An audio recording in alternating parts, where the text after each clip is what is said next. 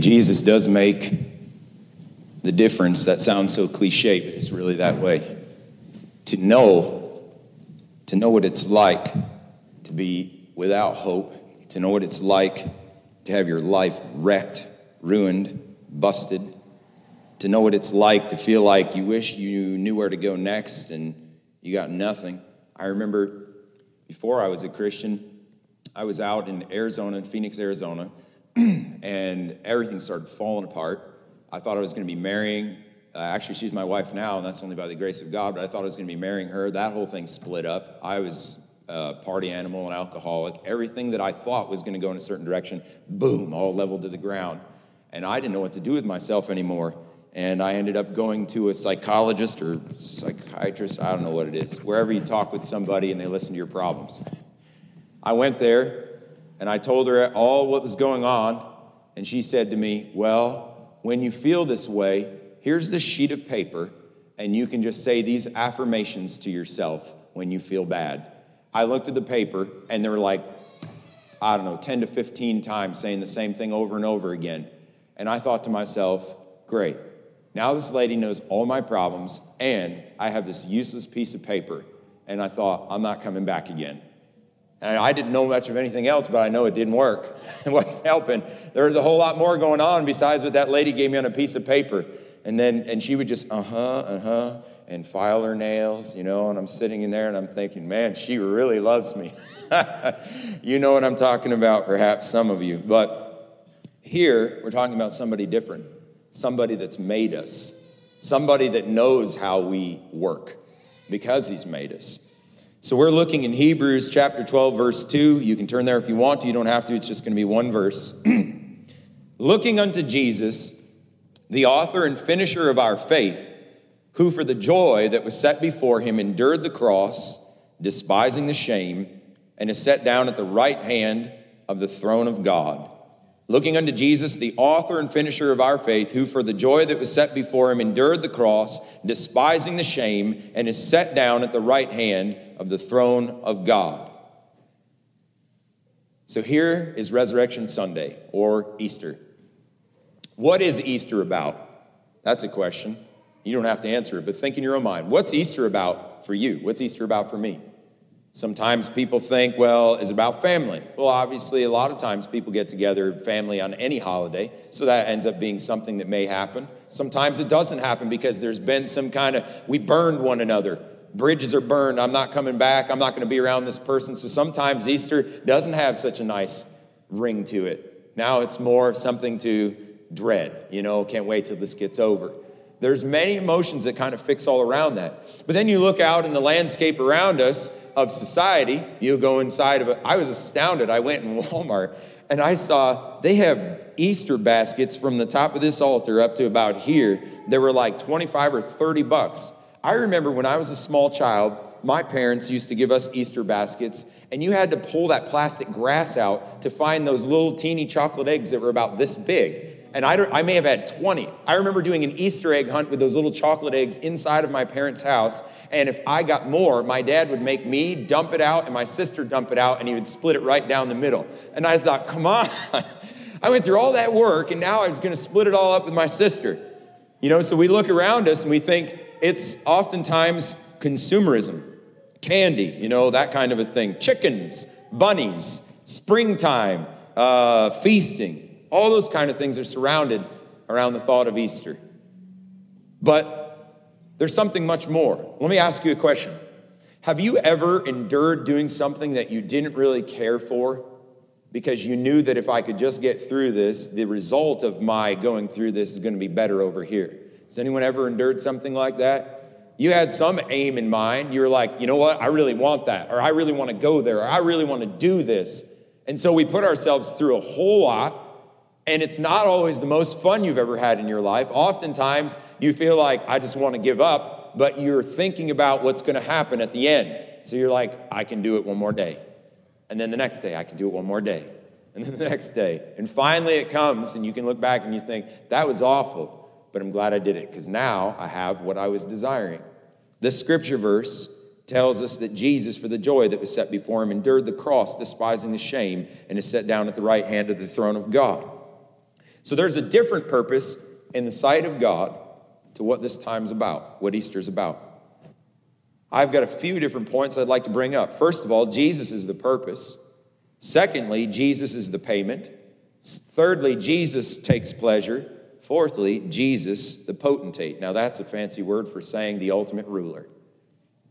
So, Jesus being the purpose of this Easter time, but far more than that, Jesus being the purpose of life itself. The scripture that we read said, looking unto Jesus, the author and finisher of our faith. Why? Why are we looking? Why do any of us look at anything? What are we trying to do? Trying to figure something out? Trying to pay attention? Trying to stay on course? There's a whole lot of reasons why you and I look at something. But why would we look to Jesus? Why are we looking at him? Are we fascinated with him? Sometimes. Sometimes people hear about the word of, or the, the name of Jesus I remember working for a lady. She was kind of a hippie lady. She always wore, uh, she had bare feet, and she had so much calluses on her feet. Her feet looked abnormally large. They weren't like just little calluses on the bottom. It looked like, you know, well, I, am not trying to be insulting, but it looked like hobbit feet. They were, they were huge, and she was a very skinny lady. She was probably about, you know, just a little bit taller than I was. She was inherently wealthy from her parents giving her money, and she was just kind of like one of those free spirited people, you know? Everything's wonderful. Let's go plant a garden, you know? that kind of an idea. So, this lady I worked for, I remember shortly after I got saved, she loaned me personally $10,000 because I was out in Arizona. My parents' credit was so bad, I couldn't get any financing, and I was getting kicked out of the house that I was at in the middle of my schooling. And she said, The people's house I was staying is, you got two weeks to get out of here. I didn't even have a car. It took me 25 minutes to get to school in Arizona in 120 degrees. I thought, I'm in big trouble. I need help. So I tried to get a loan, and they're like, sorry, my parents' credit's bad. You're not going to get one either. And so I asked this lady if she would co-sign. She said, "No, no, no. That's bondage. I don't want to do that for you. I'm just going to give you 10,000 and you just pay it however long it takes you, you can pay it back." So I said, "Thank you very much." Well, I ended up paying her back. Uh, I got a large sum of money through answer to prayer. I said, "Lord, I put myself in this mess, but if there's some way you can get me out," and something did happen. Somebody came into a large sum of money and said, I'd like to help you pay your loan off. Now, I could have paid off the loan that had the interest in it, but, uh, you know, a federal loan or whatever, there's interest accruing there. But I thought it's more important for me to go with this lady first because there's a relationship her and I have. I don't know these people behind this big federal loan company, but I know that lady. And I paid it off. She started tearing and she said to me, Out of all the money I've loaned to people over all the years, not many people have paid me back. And she said, I've just let it go. There's been little lights dazzling here and there because we've tried to help people out. Their houses had burned down, and, but nobody's paid anything back. And then she said, Are you always this happy? I didn't think I was being happy, but apparently she saw something. So she started, I told her I was a Christian. I told her I got saved. She said, This Jesus fellow, he's something else, isn't he? She was reading in the Bible herself. He's quite the man. And that's sometimes what people have. Is it just a fascination that you have with Jesus? He's quite the man. It's got to get further than that. But that could be a start. But we're looking unto Jesus because sometimes we find other people that are looking unto Jesus. And we see something about this other person that's different than what you and I have ever experienced. And I remember a, preacher saying one time, you go stand out in the middle of a busy road, you stand in the median and start looking up like this. And all the cars are parked at the, or stopped at the traffic light. Everyone's going to be thinking, what in the world's that guy looking at? So they're all going to crane their neck looking out the window. And honey, what's that guy looking at? I don't know. I can't see. The car's in the way. They roll the window down. He shoves his head out. He's like, honey, I don't know. There's nothing looking at. But you see everybody's looking where that guy's looking. Why? He was looking somewhere and we wanted to figure it out. That happens in life. We find people got a different outlook on life. They got, they, they've got something else that they're moving toward. And when we find that people are staring to, to Jesus, and I'm not just talking about Jesus as a merit badge, we put him on our shirt, and then we say we're a Christian and we live however we want. I'm saying there's something different about these people. They look to Jesus, and I'm looking at them and I'm thinking, what's going on? I remember the first time I stepped foot inside of a Pilgrim Holiness Church in Pittsfield, Massachusetts, that is where it struck me. I saw this man in his eyes something I'd never seen before. I thought, that guy knows God and I don't. That's all that I knew. He knows God and I don't know God. And I want to know what he knows because there's something also wonderful about this man that I don't know anything about. I could see it all over his face, and he was completely genuine. He was free, and I felt like I had rocks on my back and I was getting buried. That's what I felt like. So I looked at this man. Well, the Bible tells us that there's a great cloud of witnesses that have gone before us. They were looking in that direction. Now they're looking down and saying, Come on, let's go. Don't give up. Don't drop here. Don't get distracted. Look unto Jesus. Look unto Jesus. We find that all throughout the Old Testament. People that were looking unto Christ and to his coming. We find it in the pages of history. People that had looked unto Christ and were pulled through tremendous odds and be able to stem awful situations, communist prisons and tortures, and way back in, in medieval times where they were getting tortured for their faith. And how did they do that? There was something else. They were looking to someone. The Bible tells us that Jesus is the author and the finisher of our faith. So Jesus wrote the story and he completes the story. What is the story? It's the, it's the plan of redemption. What's redemption? Well, God created us, we were his, the devil got in the mix, and he robbed God of you and I, precious souls who God's created. The devil's got his filthy hands on people that aren't his belonging and he's made wreckage and ruin of people's lives throughout centuries, throughout millennia. He's ruined people's lives all the way to the grave. And because even parents, their lives are ruined, it passed down to their children, their lives are ruined, and so on and so on, it trickled down. And then we just see darkness, boom, all over the place. So Jesus wrote the story of redemption.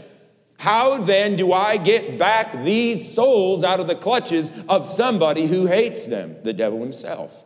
How then do I redeem these people out of this and bring them into the light, which I had intended for them to dwell in? Well, he knows the whole story. He knows the fall of mankind. God created humankind or mankind, and he said it was good. But then, when they made a choice to step against God, wreckage happened.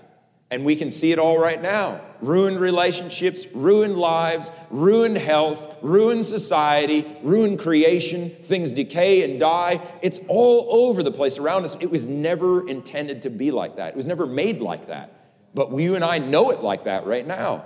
And we, we feel it. There's, it's mingled with joy and sorrow, sure but we see it all around. And you and I, if we're, you know, any bit awake, we realize there's going to be a day where I'm not going to be here anymore. So we realize that even we don't, we have an end somewhere. And he wrote this plan of redemption because he knows that fall happened. The darkness of sin swept in. The hopelessness of mankind is universal. And then there was a need for a remedy. How is this going to be fixed? Because if nobody stepped in, are, are we going to fix it? Think about it when a, when a young child, they pick something up and they may do it by accident. they knock something important over, like, you know, you maybe you got your favorite lamp or you got this favorite like vase or something. The child knocks it over. They feel so bad and they're trying to pick it up. And you look at it there and you're like i can glue a couple of these parts. But if they pick that up there's a little crack that's going the whole thing's to bust and break. And you're thinking they want to help but can they really they just made this and wrecked it all right now. And a child doesn't really have the ability to take this thing out, glue all these pieces back together, and make it look like it did before, or even give some semblance of what it looked like before. And sometimes you and I think that we're going to fix this whole thing. We're going to put all the pieces back together. But the thing is, you and I don't even have the capability to do it. I don't even know how to do it. I wish I could. I've tried many times, but it doesn't work. So there's a need for a remedy, and God sees that. So, the restoration of all that was disordered is this story. This that Jesus was the author and finisher of, that plan of redemption. Knowing here's where mankind's at, here's where the world's at, he's, here's where hopeless souls are at, and here's the way I can help them and get them out of that. So, Jesus is the purpose, but also Jesus is the payment. Notice how everything gets swallowed up in Him. He endured the cross, despising the shame. Here's how Jesus wrote the story of redemption. In the fullness of time, Jesus, God in the flesh, came here.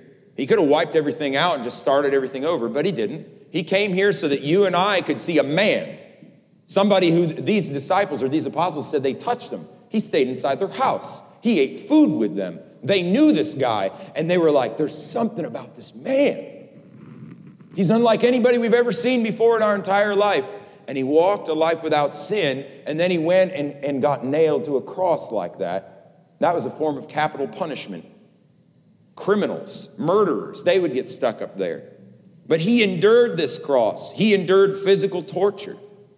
He was put up there, and I've, I've read through certain many things, but when they're in that capital punishment, they're have, they have got nails in their feet. They're trying to push themselves up. The pain gets so excruciating inside of their feet that then they try and drop and hang. And when they do that, it starts suffocating them because fluid builds up around the lungs and how it pulls down like that. So they alternate between standing and dropping and standing and dropping until finally they're so exhausted that they just give up. But the pain was not only just that in the, those nails in the feet and the nails inside of the wrists like that. The pain was mental, the pain was spiritual, the pain was emotional, and the pain was just suffocating. His last breaths coming out. Why did he do that? Why didn't, if he was God, why didn't he just stop the whole thing? The scripture verse says he endured the cross, despising the shame. So he went through that. He was numbered with the transgressors, the Bible says. In other words, he was treated just like a filthy criminal, just like the other guys. You know what, though? One of the guys that was up there in those three crosses, he turned and he started rebuking the guy on the other side and said, You be quiet. We are supposed to be up here. We did this. We did heinous crime. That man, though, did nothing. This man's an innocent man. And he turns weeping towards the Lord and says, Will you remember me when you get your kingdom set up? Will you remember me? And Jesus said, This day you'll be with me in paradise. One split second, that man, he saw Jesus, and Jesus changed that man and saved that man out of darkness. And when he closed his eyes, he woke up in the light. Thank God. So Jesus endured the cross, even if it was for that man. Think about these men that get purple hearts in the military. They go tooling back inside of danger to pick up one man and pull him out, sometimes several men. They put their lives in danger because they think it's worth it to save that one. Jesus did that even if you reject him all the way until your dying day. He still died for you, even still, if you say no, no, no, no, no. It's, it makes sense for us that a good a man would die for another good man, but it makes no sense that a good man would die for a bad man. But that's what Jesus did. He endured the cross, he endured the emotional agony. He was falsely accused of doing awful things, of saying things he didn't say, of doing things he didn't do or that he might do, of causing a rebellion inside of this political realm and under the kingdom and rule of the Romans. He was accused of so many things and accused that he was just a deceiver. He was a hypocrite. He was ruining the people.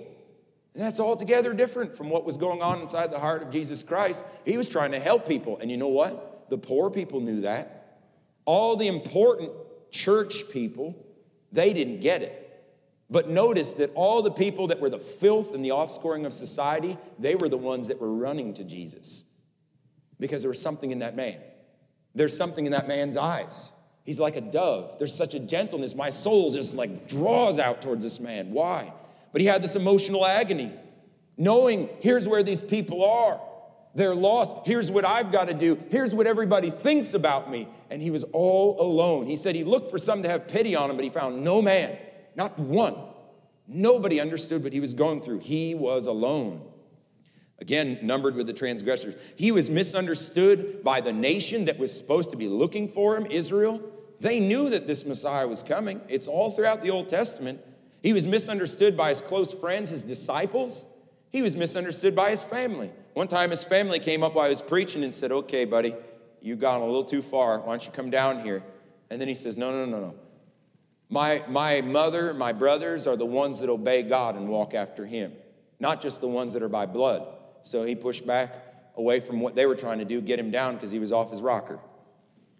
But he had to go through that. He also endured the cross and that he was the substitution. You and I deserve the awful death. And here's a man that deserves none of it stepping in our place. What is he doing? I remember thinking that when I was younger uh, I won't go through the whole thing, but I remember one time I was I ended up being at this church for a time, and it wasn't any church that told me anything about what I know now as far as being saved, being a changed individual. None of that. Nobody told me that. But I remember seeing this old cross. You know, it's one of those rough-hewn boards that looks like it's got hair coming off of it almost because they didn't smooth it out. I remember looking at that. I turned and I looked at it, and it just gripped me in my heart. I thought, if ever that man Jesus died on a cross, it looked like that. It didn't look all nice and pretty and shellacked. It looked like that. And it made me break down and I started crying. And I, all I could think was, why? Why did he die for me? I'm not even looking for him. I don't even want him. Why did he die for me? And that bothered me. That bothered me for months. I couldn't figure that out. Why? And yet, he's, he was the substitution, the just man for the unjust people, for the people that deserved it. He said, No, no, no, I'll take the place. I'll take their place.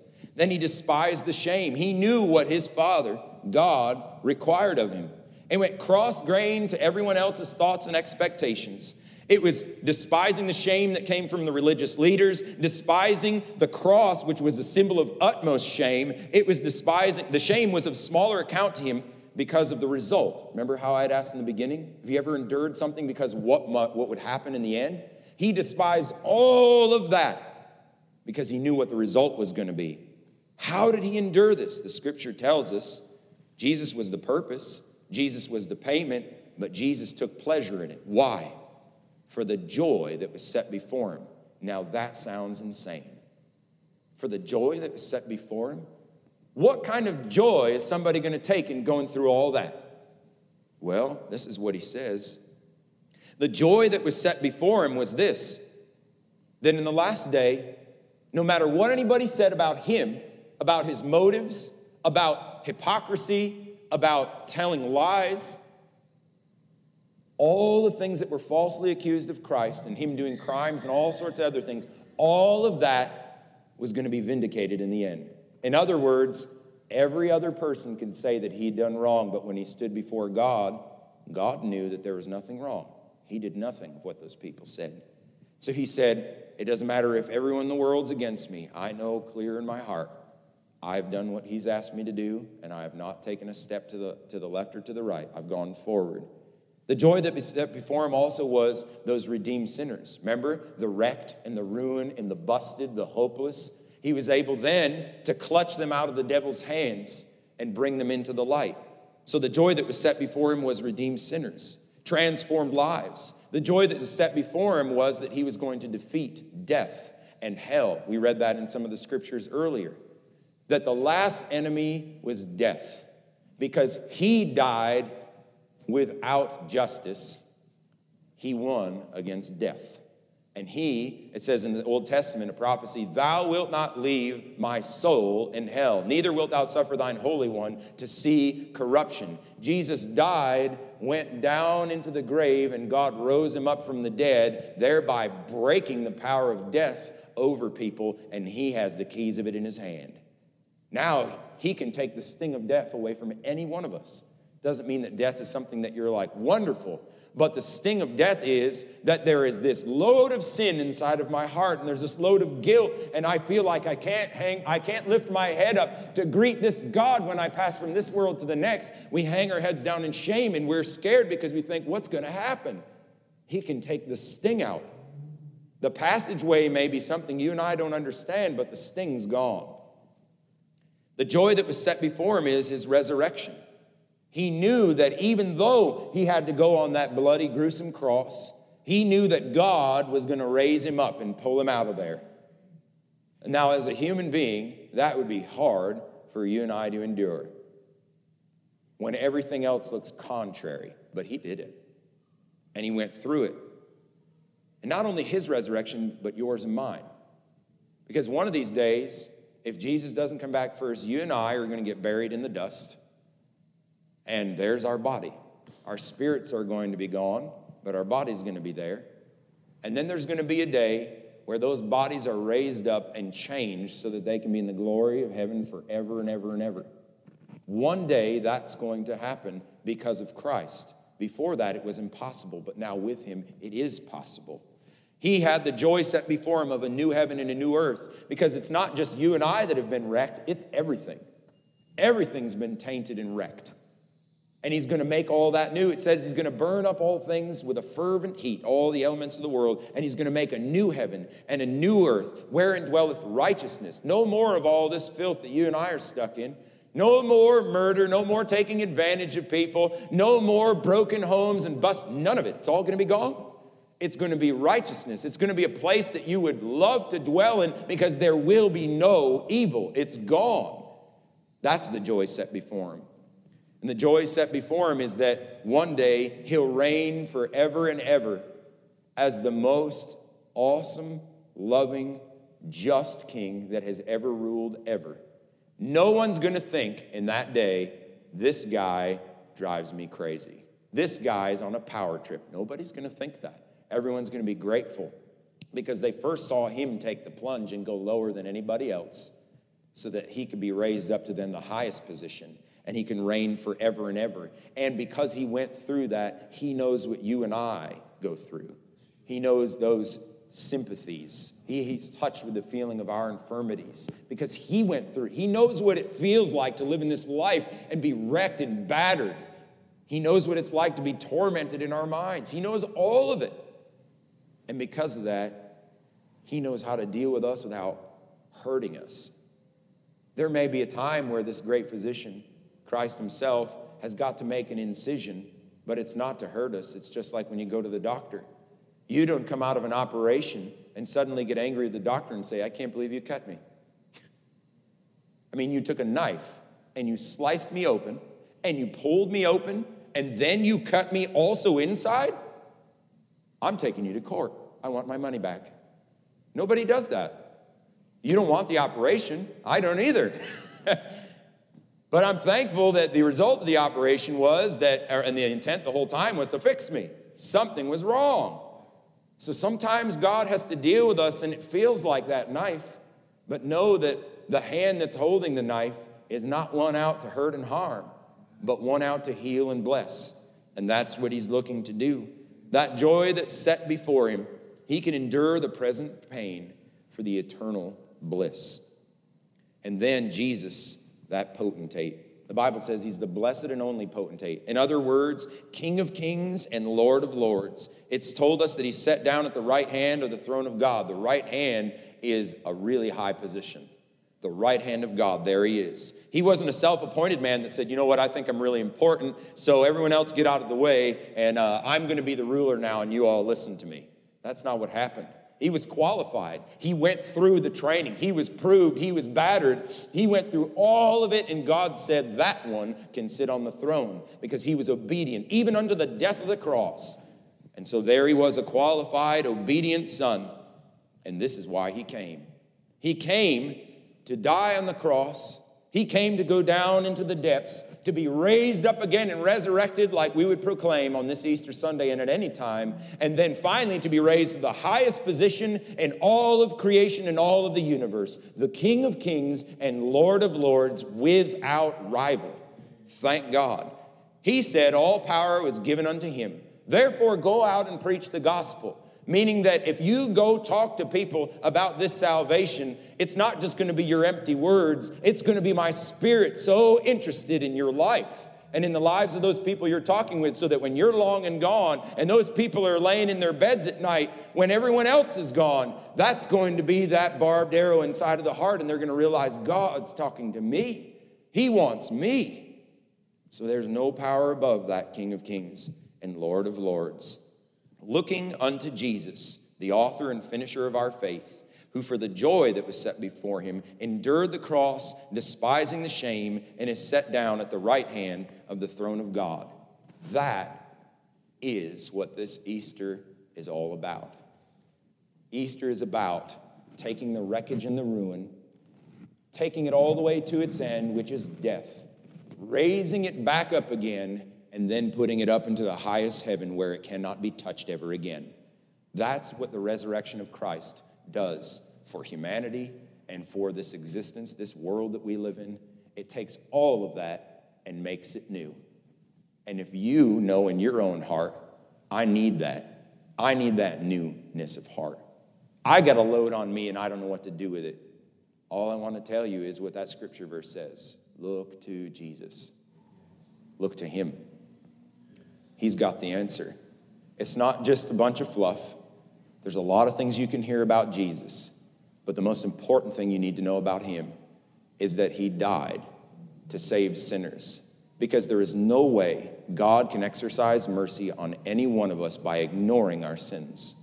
But when He put His Son in place of us, everybody knows God's not ignoring sin. It's being dealt with right here on the cross.